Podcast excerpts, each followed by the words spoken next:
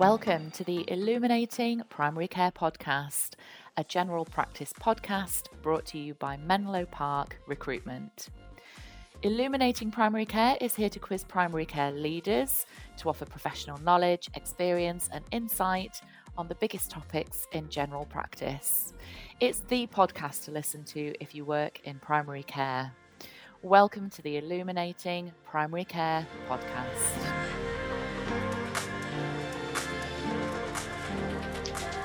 Hello, and welcome to Illuminating Primary Care, brought to you by Menlo Park Recruitment. Uh, I'm your host today, James Trustwell, and I'm joined by David Clark, Managing Partner at Mendip Vale Medical Practice, a six site practice serving 70,000 patients across North Somerset and Bristol.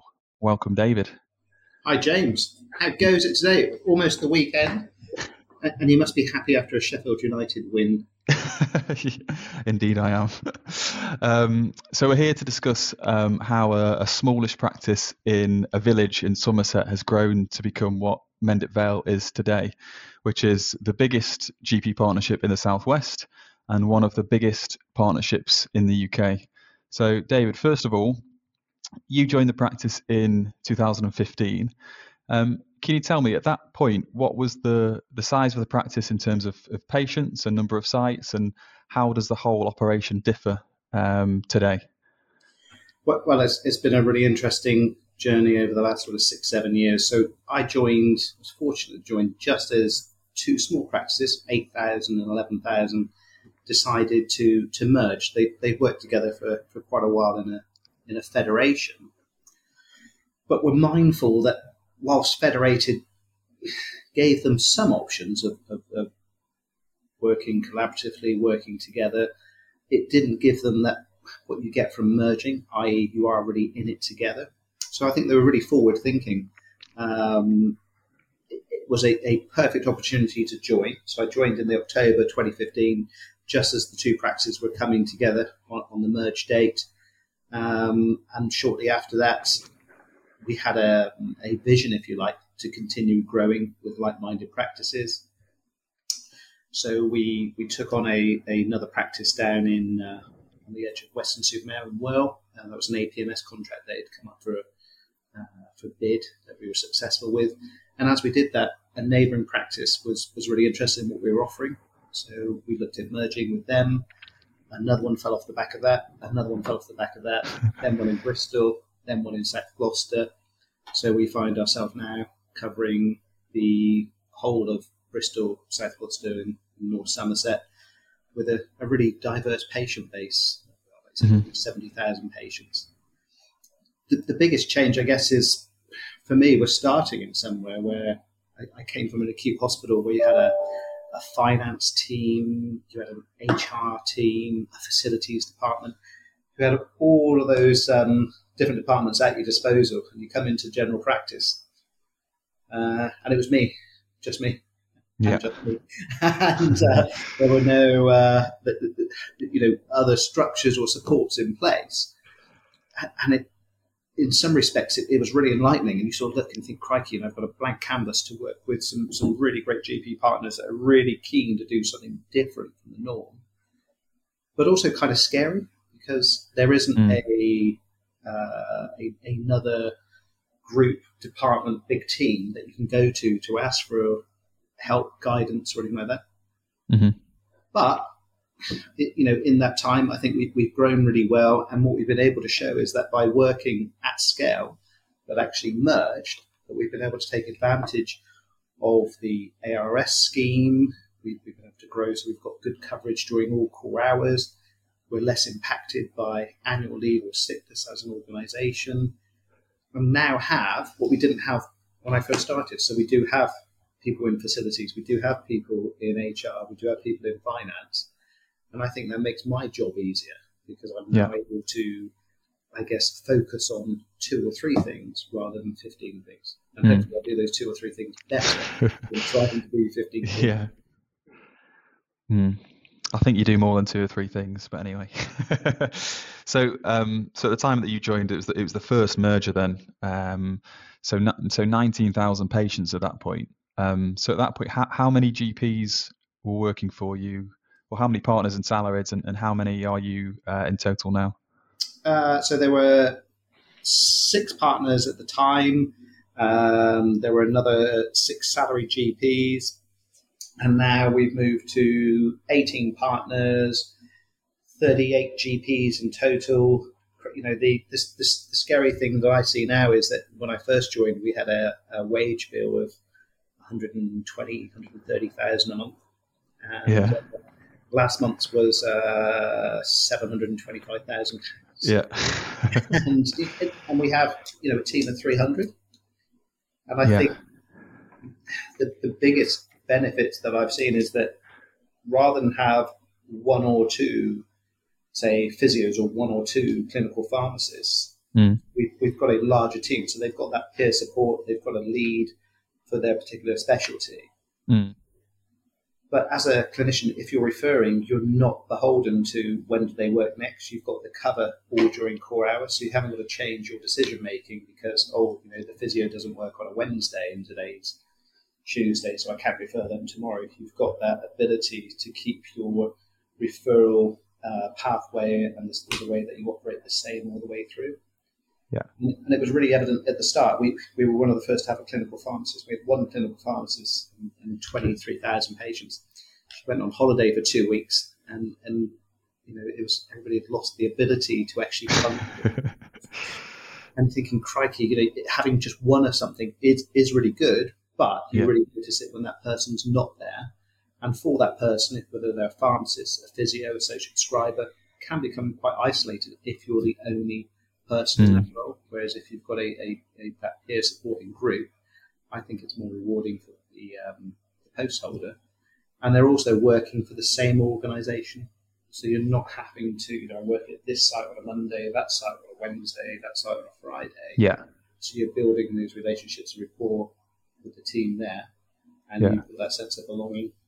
And you don't feel as though you're being sort of pushed from pillar to post, and not being able to offer continuity because you know you're not there for the four or five days. I think it, it, it, it certainly seemed, I think, in terms of feedback we've had, helped us with retention, uh, certainly helped us with recruitment Mm. and I hope has, has ensured that we can offer safe and effective care because we've got that sort of resilient base to work from. So we've not had to use locums. We've been really fortunate that we've had a fairly sort of solid team and up and down the country, like everywhere. you know, there are challenges with a lot more demand coming through. Yes, there certainly is. Um, so you've grown from two sites to six sites, 19,000 patients to, to 70,000 patients, six partners to 18 partners, 12 salarieds, I think you said, to 38 salarieds. So that all sounds like a lot of work. so why why did you decide to grow the practice, um, and what what are the benefits? I, I think for me, we, I was really fortunate to join a practice that was already forward thinking. So had, had like tried federating and said, you know, "Th- this is great and why everything's working well. We're all really, you know, in it together and you know, standing shoulder to shoulder. But very quickly noticed that when there was a particular pressure, everybody reverted back to their own business, their own team, um, and, and realised that there would be far more, I guess, sustainability and security at the end of the day from working as a larger organisation. Yeah. Um, but it, it's it's been for me, I guess, a a really hard sell for places where GP practices are all technically small businesses, Hmm. and you're saying that you want to really reformulate that model and turn it into something different, and, and people that maybe are coming to the end of, of their career, have got a couple of years left, don't, don't want to sort of embrace that sort of change and see remaining as we are as the best option. And I think with the with the demand in in services, the, the recruitment pressures, patients' expectations, standing still is just not an option.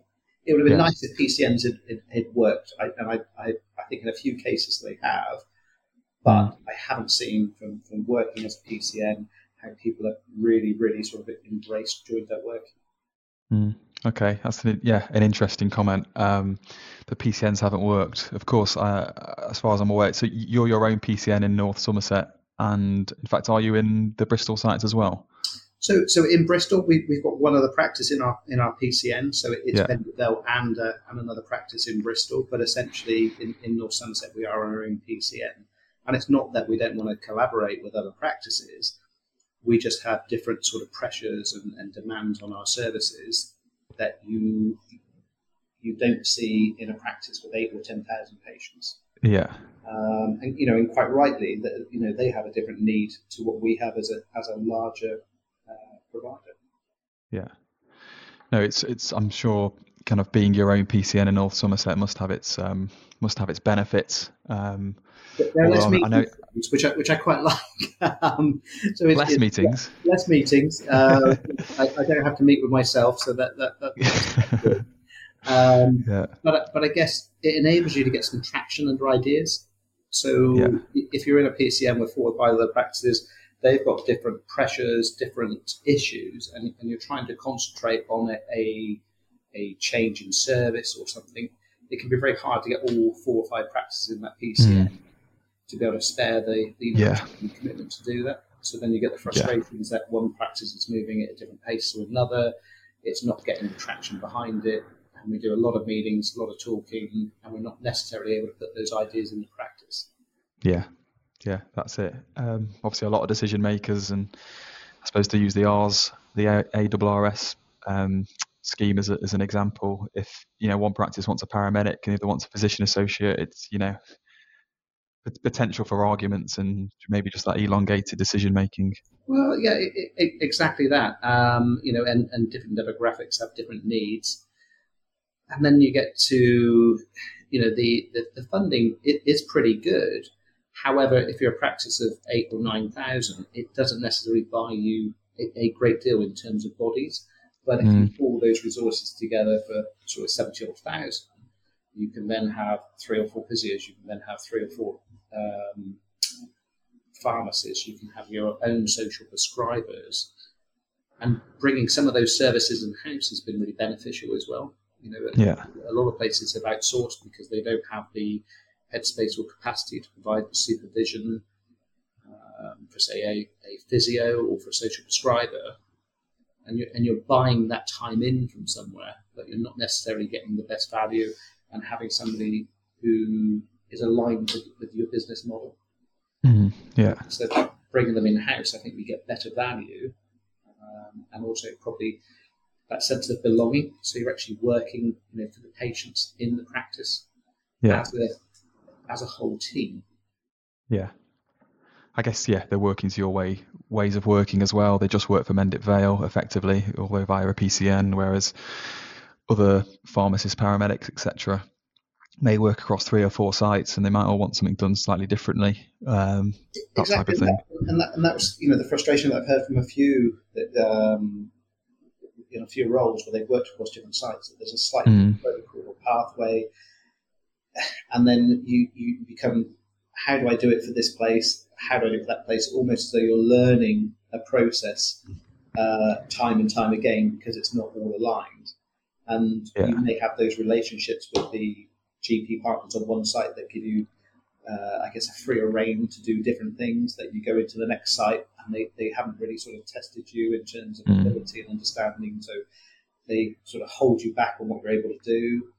Whereas if you're in the same place day after day, um, hopefully you're, you're, you're given that autonomy and that sense of Mm. uh, freedom to grow and develop. And, and I think for every single one of our roles, we've tried to get people to play to the top of their game. So we were the first to have uh, nurses doing uh, coil fits and implants. You know, why does it have to be a GP?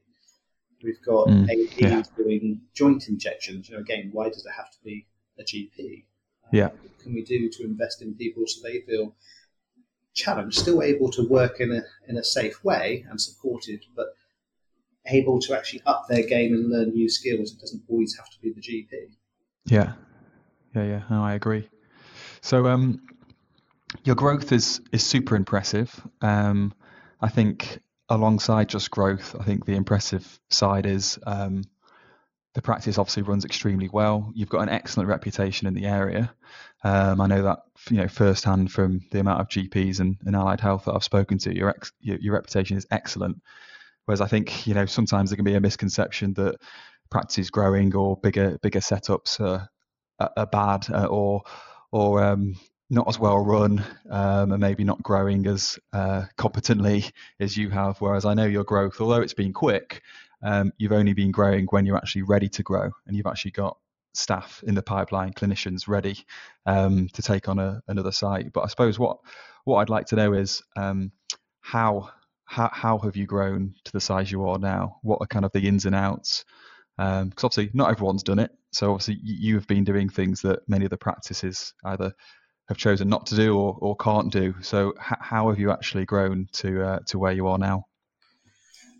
I think the it, has been really hard. You know, merging is, is plumbing hard. Um, yeah. Changing cultures and, and and I think one of the biggest things that we've had to overcome, you know, the challenge really has been you work in a single site in a practice where you know everything and you have that span of control because all mm. on one site and you've got I don't know, 30 odd people there and you feel, I guess, more in control than if you're a on a site, there's five others, there's 300 people. But I look at it that I know who to go and ask. If I don't know the answer, I don't need to know everything, but I know who to go to to go and find the answer. But for some people, giving up that sense of knowing everything is, is really difficult. And I think particularly for traditional GP partners, they found that step change probably really hard. Some have embraced mm. it really well and, and, going back to the spinning plates have said, I prefer to have one or two plates to spin and do it really well than to have 15 and they're all, you know, falling off and causing no end of mm. chaos and sleepless nights. So I think we, we've given that sense of sort of security and that feeling of that you're in part of a larger, more sustainable organisation and balance that against feeling as though you've lost some degree of autonomy. But we've been really keen to still ensure for the team and patients that each site is very much its own site. It's partner led with a surgery manager. And whilst it might not have that same traditional sort of small family practice feel, we've tried to embrace that as much as we can, mm. but underpinned it by, by good sort of back office support. Mm. Okay, so what um what would you say the biggest things you've learned either you, yourself or, or as a as a practice um, during this this growth period? You know, going back to seven years, if you knew everything you knew now, then what what are those key things that that you've learned along the way? You, you, can never do enough around communication. You know, the you, you, think that you've you've given them a weekly update, a newsletter, you've spoken to people, and it and it still doesn't reach it. You, the, you, you really have got to keep going back out and back out and back out. Yeah. Um, and Are you talking about your staff in terms yeah, of communicating well, staff, with your staff? Staff and patients. You know, there, there are so many uh, sort of misconceptions that that go out there, and then you think mm. we, we gave them an update when this was happening, and, and, people are busy, they've missed it, or it's not the right media for to to sort of to hit them with. Mm. That you can never do enough around communication. You know, mm. I, do the. Oh, you know, I'm sure we've told you that. We probably have told you that once or twice, but actually we needed to do it three or four times. Yeah. Um, and in terms of not being afraid to to, to make a mistake, and, and you know, my view is nothing set in stone. So if, if we merge, there may be a mended way of doing things, but it doesn't mean it's the final version. So if we've mm. merged and we've learned something and we can improve what we've done, uh, what we do, happy to change it. It doesn't mean that you're on almost a treadmill of continual change, mm. but th- there should be no reason why you can't improve what you're already doing. It doesn't have to be, you know, we've always done it that way. Mm. And um, obviously, so communication is the, the, the biggest thing you've learned. But is there um, is there any kind of specific biggest challenges um, that well, yeah, the hardest things to overcome kind of in the last seven years, apart from I suppose communication being a, a broader thing that you've you've learned consistently a, a, along the way. Have there been um, big challenges where you've thought, you know, how are we going to get over this? Oh, great! Uh, yeah, a- absolutely. I think um, COVID brought us a, a, a, an awful lot of, of, of challenge. Um, I'm not sure how much we've been then able to reflect back on it and say, what can we adapt and change and do better? Because I think we're still fighting for headspace with everything else that's going on. Mm. Um, so, so, as well as the, the communication, um, the other things that we could have probably done or if I had my time over again that we could have done better, was ensuring that we we listened more to, to both patients and the team. And, and, Mhm. and that can be really hard to do because you've got one of me, but there, there are six sites. How, how do you ensure three of the people feel as though they've been given you know, airtime or, or, or feel as though they've been listened to?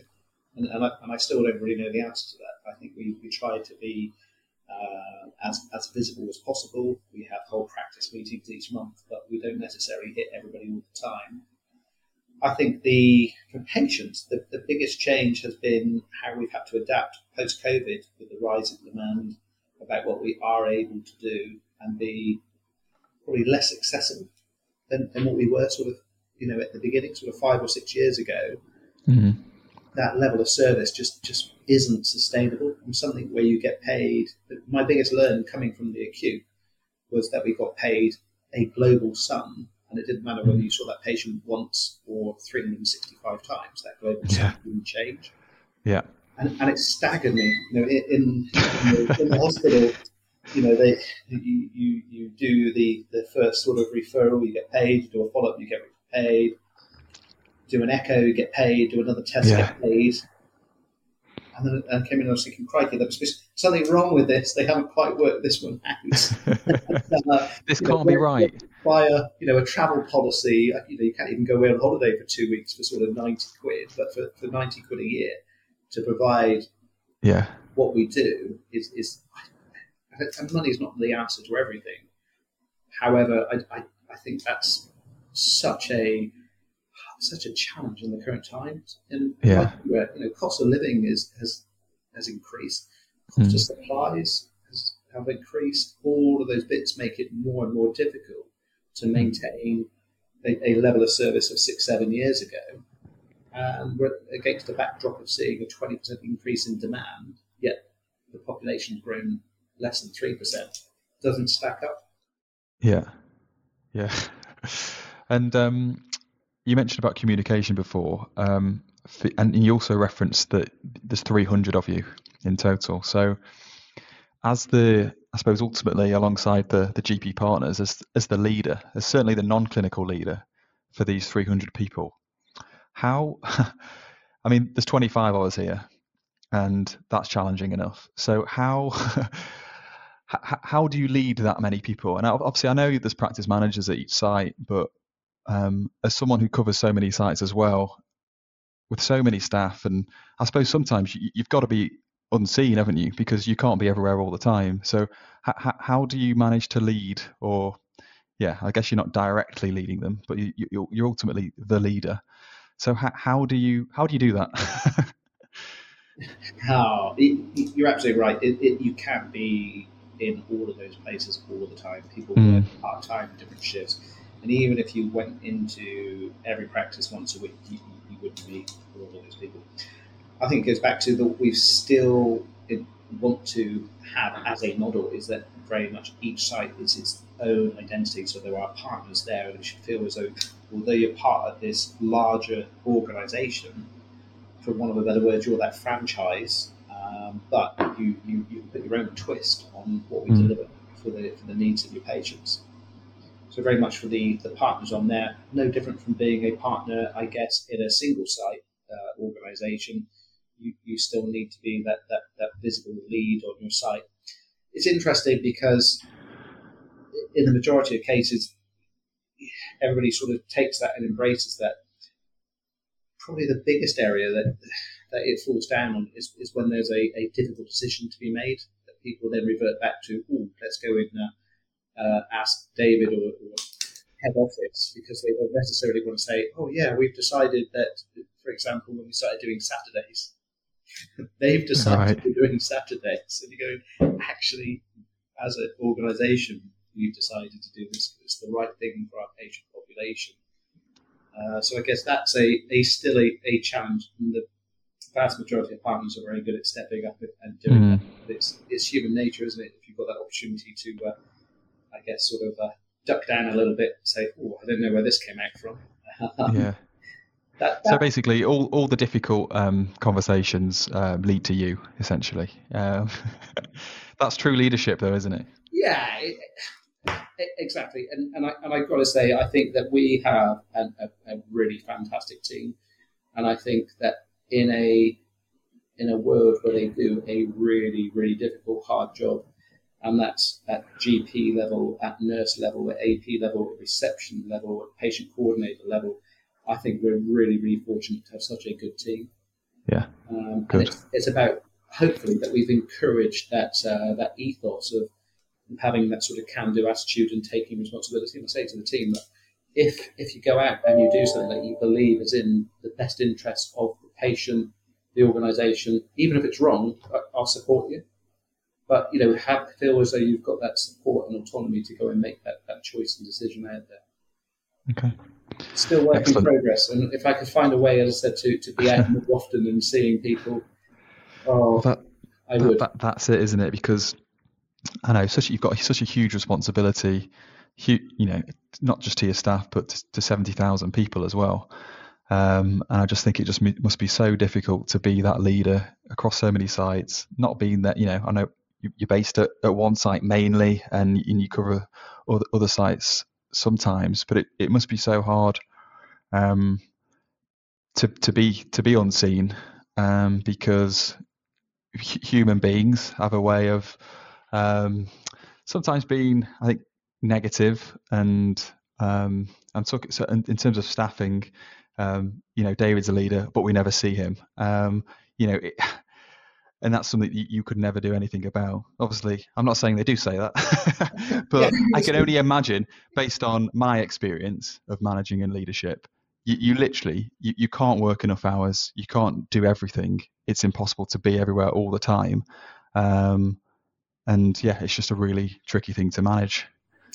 Yeah, um, absolutely, James. And I, and I, don't think there is a, a, a, a perfect sort of um, way of, of, delivering that. And and we we're really fortunate that we have a a sort of less than ten percent staff turnover rate. You know, I think it's, it's mm. the team have a lot of opportunities to stay with us, grow and develop, so they don't have to you know move to, to, to find sort of progression.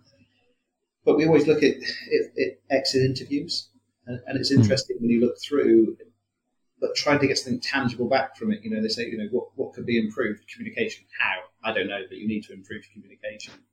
What does that look like? Or you ought to sit on the shop floor, bring a chair, sit in the middle of the shop floor, and um, you know, uh, wait for people to ask you questions. You go, how, how did you do that across six sites covering everybody? They won't ask me anything, do they? That's what they want. They want an AMA session. Yeah, it's, it's we try to get that at our whole practice meeting each month uh, mm-hmm. in terms of giving people a really sort of uh, transparent view of, what we're trying to achieve as a business, what the challenges are, and hopefully answering the questions about if we can't do something, the reasons why we can't do something, and, we yeah. try to ensure that the whole team are aware of why we're doing something, not just you must do health checks, not just that you must do uh, this many calls, not not those sort of things, but saying why you need to do it. So hopefully people have got yeah. the understanding of what we're trying to achieve, um, and, and listening in terms of what can we do to tweak and change. I don't think there are any massive quick wins that are going to dramatically change the, the demand on services or people's working lives, but we can do little tweaks that hopefully make life a little bit easier. A, a few years back, we put in trolleys into the clinical room that were stocked. Uh, and the admin team stocked these trolleys up each week. So, as a clinician, if you're looking for something, you haven't got to go in, wander down the corridor for something they don't use that often, or work out where it's going to be. It should hopefully be there. And it meant that you saved, you know, a couple of minutes each day, but hopefully they add up to make yeah. the hard job a, a little bit more bearable. Yeah, that sounds like a great idea. um, so I just want to ask a question about um, the sustainability of primary care from a uh, from an employee point of view. So, um, how, how do you make primary care and, and working at Mendip Vale sustainable for your staff, and in particular uh, for the clinicians? Because obviously, burnout is on the agenda. Um, workload has been high in GP for I don't know at least 10 years, maybe much much longer, and it's um, and it's likely to peak probably again this this winter. I would have thought. So how do you continually make it sustainable um, so that you hold on to your your clinicians? Several approaches, and, and I still don't think we found the sort of final answer, but the inroads into that. So encouraging the clinicians to develop a special interest. So it, mm-hmm. it's it's great having sort of you know nine or seventy thousand patients because you've got that uh, wide enough cohort of patients to be able to develop an interest. So we support people in terms of uh, training and development for a particular special interest, um, stretching in terms of what they're able to do and undertake. So as I was mentioning about the, the nurses doing coils, APs, mm. uh, doing joint injections, finding out what interest they have. So other than doing, and I don't mean just doing six sessions, but doing six sessions of patient-facing work day after day, week after week, mm-hmm. isn't sustainable. How do you mix it up? You can change the template. So you know we've got 15-minute appointments, and you've got a, a hopefully something that feels manageable. But how do you make that something that you can do for year after year after year? So what special interest do you want to develop on top? Yeah. Because we've had the headspace from from being well recruited and working with yourselves in terms of ensuring that we've still got a continual flow of people coming through, we've been able to branch out into other things. So we were able to offer, uh, we've taken on a, a hotel for asylum seekers, somebody who's a clinician that's got a special interest does a session down there each week. So I think right. not only are we providing a great service at that hotel for those asylum seekers, also for that clinician, they're doing something that they've got a, a particular interest in. Mm. We've got clinicians that um, enjoy doing research, occupational health, doing those other than just being face to face, doing normal general practice work. What else can you do on top? Yeah. Tweaking in terms of what do they get through. You know, we, have managed to reduce down uh, things like home visits by having a really good team of advanced practitioners we invested in a couple of cars to to go out and bring patients in, so we can hopefully make that time more effective for the clinicians. The patient would come into them for same day urgent. Yeah, amazing. particularly in a, you know, a, a, more rural area where you could be driving for 10, 15 minutes and you're losing that time. Um, yeah. Whereas the patient comes into you, not only have you saved that time, but you've got all the equipment and if you want an ECG, you want a blood test, you can get that done there and then to hopefully you know solve it first time rather than making mm. two or three appointments. Managing the the workload in terms of not continuing getting the team to work at 110 percent, it's not. Yeah, it's, it's, it's really hard, isn't it? Because you, you there is without a doubt there's more demand out there than ever before, and, and people continually want to take that, um, you know, suck up that development. And it's interesting to see at the moment how much um, is, is, hitting our lists around dental care, and as other areas of, of hitting, you know, we've, we've seen it mental health for the last sort of couple of years where there hasn't been capacity, that that's become more and more prominent day in day out. The waits for the acute now they've gone to you know up to 104 weeks those patients still continue to come back to the GP while they're waiting for that. So you're seeing that demand. But now, as I said, you know, dental patients coming back in, how, how, do you manage all of that and still make this sustainable? Because what, however much capacity you put in, people want more and more from it. Mm. It goes back to how do you make your sort of 90 odd quid stretch to, uh, to, uh, to deliver all Your 90 quid. Well, yeah. It's a, a mix of, of, of, I said, hopefully giving people stuff that they enjoy doing to break up their week, listening in terms of what tweaks and changes can we make to make the, the day-to-day working life a little bit better.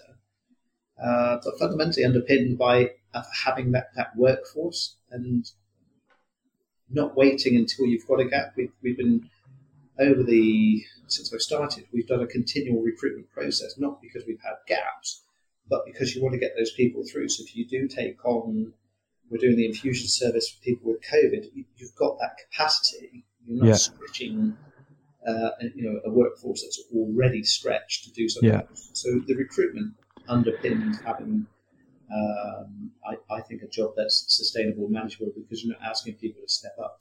If you're in a practice and there's four GPs, one's off on holiday, one goes sick, you've lost 50% of your capacity what do you do? Do you, do you kick that demand down the road? Do you cancel it? Does everybody do 50% more? How do you manage that? Because we've got a larger cohort, we're able to share that capacity out amongst the sites. So if one site yeah. is particularly slammed, you, have got the ability to absorb it in the other sites without kicking the problem down the road or yeah. asking everybody to work 50% harder, um, you know, just to maintain what we've got. So I think that has been helpful and, and meant merging is, is, is probably the best option because you are genuinely all sharing the same resources. Yeah.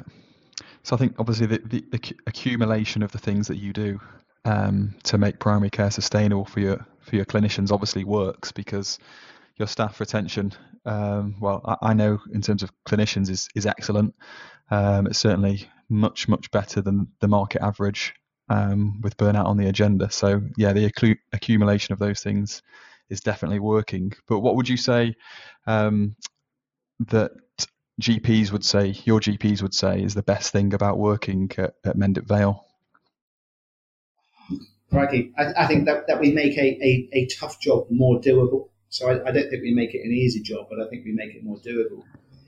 That the financial stability that we've got from working at scale has enabled us to invest in the estate, so you've got a nice environment to work from.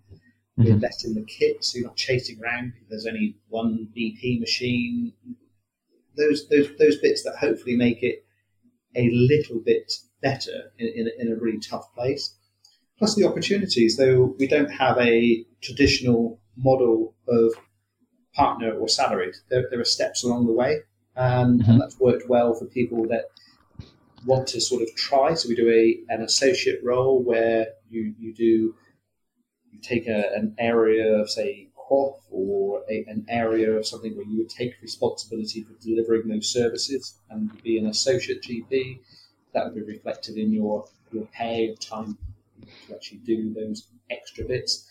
Um, a for one of the better word, a non-equity partner role. So before you go into full-blown partnership, the ability again to take on additional responsibilities. Try before you buy. See if it, you know. It's always struck me. How do you work out that you want to be a partner? You know, and yes, we've we've also got I think in, in, in that model, the opportunity as well that we've had partners that have done 15, 20 years that are then able to sort of step back and say, right, I no longer want to be a, uh, a partner, be an associate, and I'll do my last couple of years enjoying what I joined medicine to do. So it works well both from a moving up, moving back, depending on where people are in their time of life, whether it's family commitments, you need a change, you, you want to try something, or you try it, you think, actually, that, that that's not for me. Mm. All of those bits are in there that hopefully make us a little bit different. Hopefully, we've, we've also ensured that each site still has its own identity, so they don't feel as though they're, they're sort of caught up in a large scale sort of corporate environment where, where you just a number. Yeah. But overall, I, I, think it stemmed from having the a, a good team that we've, we've, been able to build from, that everybody feels as though they they can come to work and hopefully make a difference. Mm. Yeah, so your your your structure in terms of um, the levels for salary GP is is unique as far as I'm aware. Um, having salarieds, then associates, then non-equity partners, then full-blown partners. Um, we've probably recruited for nearly 2,000 practices across the UK, and I've, I've never come across a model like it. And it just does just seem to make sense. um, it, it's it does seem logical, like you say. Um, how do you know if you want to do it or not? Well, how do you know if you can do it? And how does the practice know that you'd be a good partner if you don't know until you just suddenly become a partner one day? You go one, you, you're a salary GP one day, and then tomorrow you become a partner. That that wouldn't happen in many many other industries. So it it has felt slightly unusual that that is the the normal model. So I think the way you're doing it, um, well, it's clearly working um, because I know how many of your salarieds have become associates and associates have then become non-equity partners and so on. It's clearly it's clearly working. Um, so what one final question it's just a really easy one. Um, it's what what does the future hold for primary care? and what would you do if you were health secretary? Oh, crikey! We, we, we touched on it. You know, did PCNs change much? So, on the, in that vein, will ICBs change much? it, it, we, we can't continue in the same vein, Mm.